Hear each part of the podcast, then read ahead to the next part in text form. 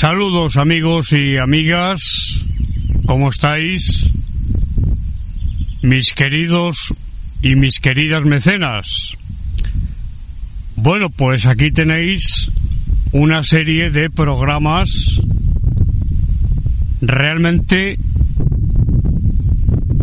por un lado, misteriosos, muy misteriosos, asombrosos diría yo, y por otra parte inquietantes, que os van a hacer pensar. Estoy y he protegido el micrófono todo lo posible. Estoy en medio de la naturaleza porque en este lugar donde me encuentro, aquí encuentro la paz. Hay una carretera cercana, acaba de pasar un vehículo, pero no se ve a nadie. No se ve un alma y otro coche que viene ahora. Audio podcast en estado puro. Y también misterio en estado puro. Podéis escuchar el ruido de la naturaleza. También en esta mañana soleada. Con viento.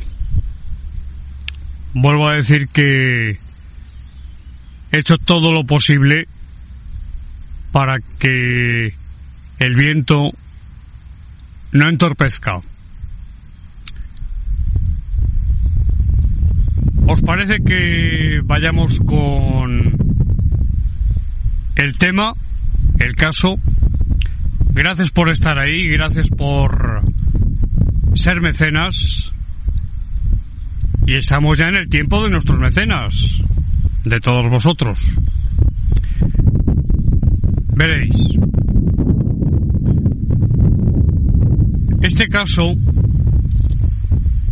lo conocí a través de Antonio Joseales. Nada más y nada menos.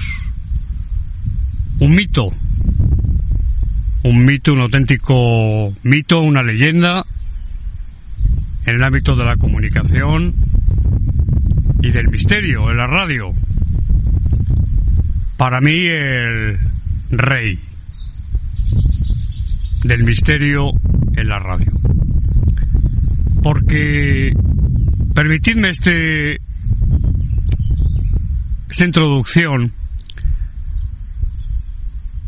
este breve paréntesis. Hacer reír o hacer que el oyente, que como él decía, cuando los oyentes le decían por teléfono cuando abría líneas, me ha dado mucho miedo lo que ha contado don Antonio José. Y él se reía y decía, es que esa, esa es mi obligación. Meterles miedo. Meterles el miedo en el cuerpo. Esto es lo que él decía. Yo os voy a contar a los más jóvenes, que siempre os trato de, de tú, a los mayores de usted, les voy a contar un caso que él investigó y que yo, como he dicho, conocí a través de él. El dolor ante una tumba, el dolor de una viuda ante la tumba de su marido. Esto a priori es algo que, lógicamente, se da todos los días no solamente en España, sino en el mundo entero. Pocos cementerios alejados de poblaciones muy pequeñas, en muy pocos, salvo esos, no hay alguna mañana, alguna tarde, que un familiar, un ser querido, vaya a visitar la tumba de otro ser querido, de un familiar, de un amigo, a ponerle flores, a limpiar,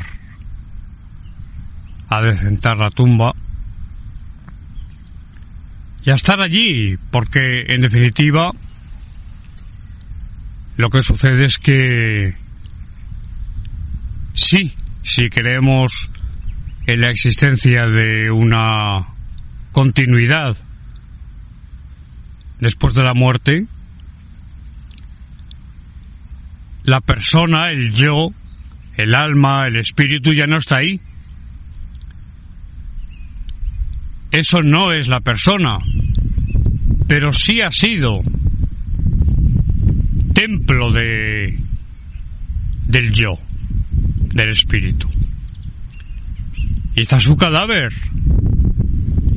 Hablo de enterramientos. También la incineración, también las cenizas, que se conservan o bien en cementerio o muchas personas. ¿Te está gustando este episodio? Hazte fan desde el botón apoyar del podcast de Nivos.